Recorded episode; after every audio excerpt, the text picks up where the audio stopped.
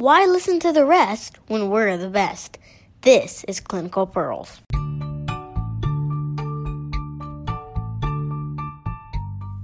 Hey, Clinical Pearl listeners, here's a clinical dilemma or scenario for you. A couple approaches you with assistance in trying to conceive because the woman's cycles are very irregular. You mention fertility medication like clomiphene citrate, letrozole, or gonadotropins if it's necessary.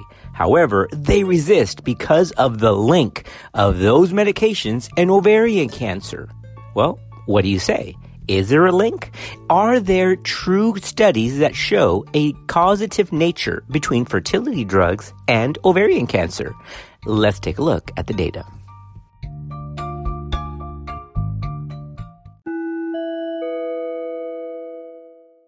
The use of fertility drugs that may cause alterations in endogenous hormones and multiple ovulations has raised concerns about the long-term safety of these kinds of medications. Although some clinical studies in the past have suggested a link between fertility drugs and the risk of cancer, the results of these studies are actually pretty difficult to interpret a variety of methodological limitations do exist in those original studies, including the lack of proper controls, recall bias, failure to control for confounders that are known to influence cancer risk, including the inherent increased risk of cancer in infertility patients, as well as the lack of long-term follow-up.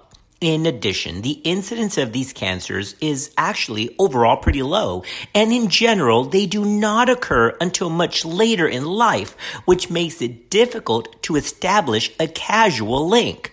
For this reason, we decided to take a look at the data and we'll cover two paramount pieces of literature, the ASRM practice guideline and a recent 2008 Danish population study on the subject. Even though ovarian cancer is somewhat rare, it obviously is deadly. It accounts for about 3% of all cancers in women, with about 20,000 cases being diagnosed annually in the U.S. Parity is inversely related to the risk of ovarian cancer. Don't forget that important clinical pearl. Therefore, women with infertility are felt to already be at baseline at an increased risk for ovarian malignancy.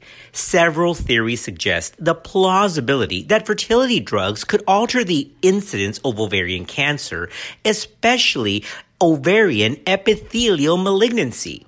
The incessant ovulation theory suggests that prolonged and uninterrupted years of ovulation increase cancer risk. Now remember, this incessant ovulation theory now is more historic.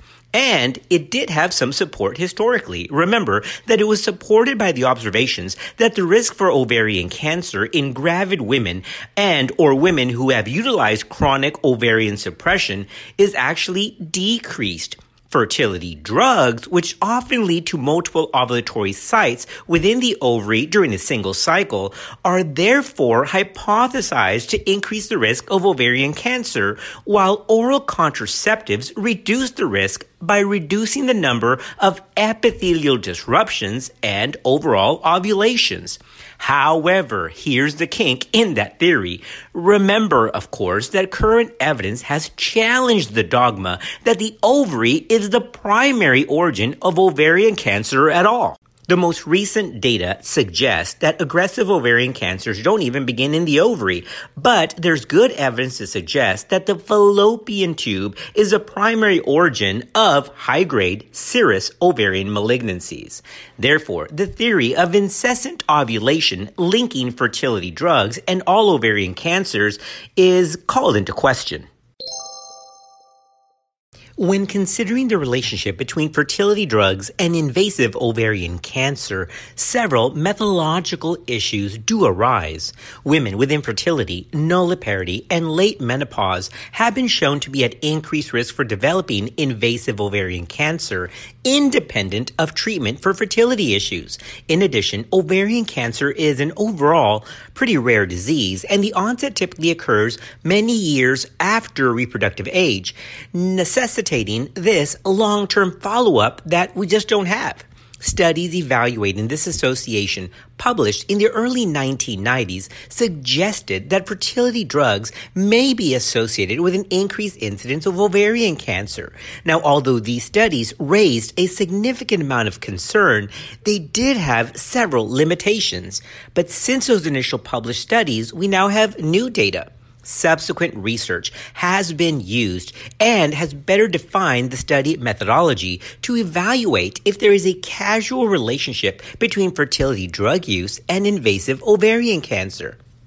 Here's what the newer data showed. Uh, not yet. We're going to do that after this break. Since those original, now outdated studies, there have been several systematic reviews and meta analyses that have evaluated the relationship between fertility medication and invasive ovarian cancer. The majority of these studies have shown no significant increase in the development of invasive ovarian cancer following the use of fertility medications when compared with infertile controls and or even the general population. The largest systematic review was performed by the Cochrane Collaboration and included 11 case control and 14 cohort studies with a total of over 182,000 women. Now, due to the extreme heterogeneity among these studies, they weren't able to perform a true meta-analysis and derive an overall relative risk. Nonetheless, overall, the collaboration group concluded that there was no convincing evidence that fertility drugs were associated with an increased risk of invasive ovarian cancer. Well, that's overall as a general category of medication, but what about specific meds?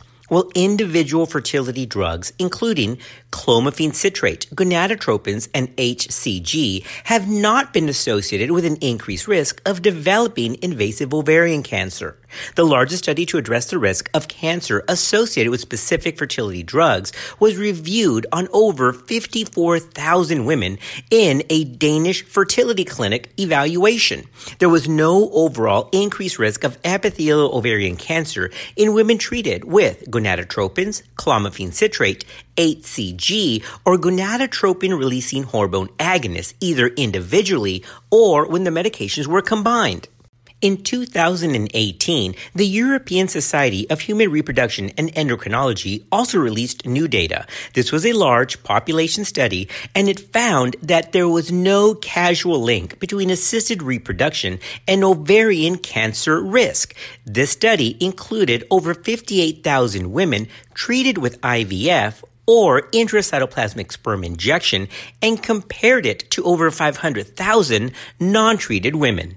All right, now that we're getting to the end of our podcast, let's conclude with a few summary take home statements.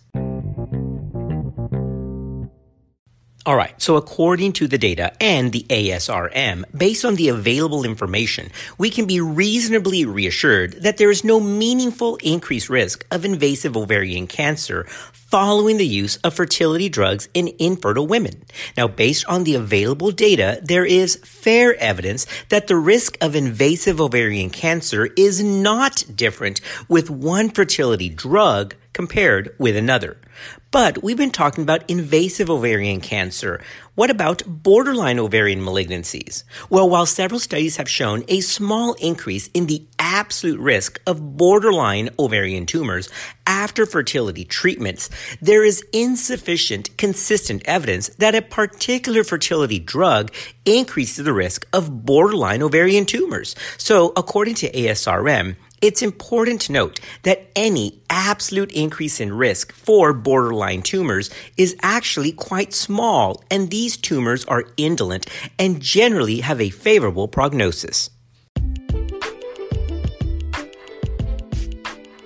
All right, we have summarized the latest data from the ASRM and the European Society of Human Reproduction and Endocrinology on fertility drugs and invasive ovarian cancer. Thanks for listening. We'll see you next time on Clinical Pearls.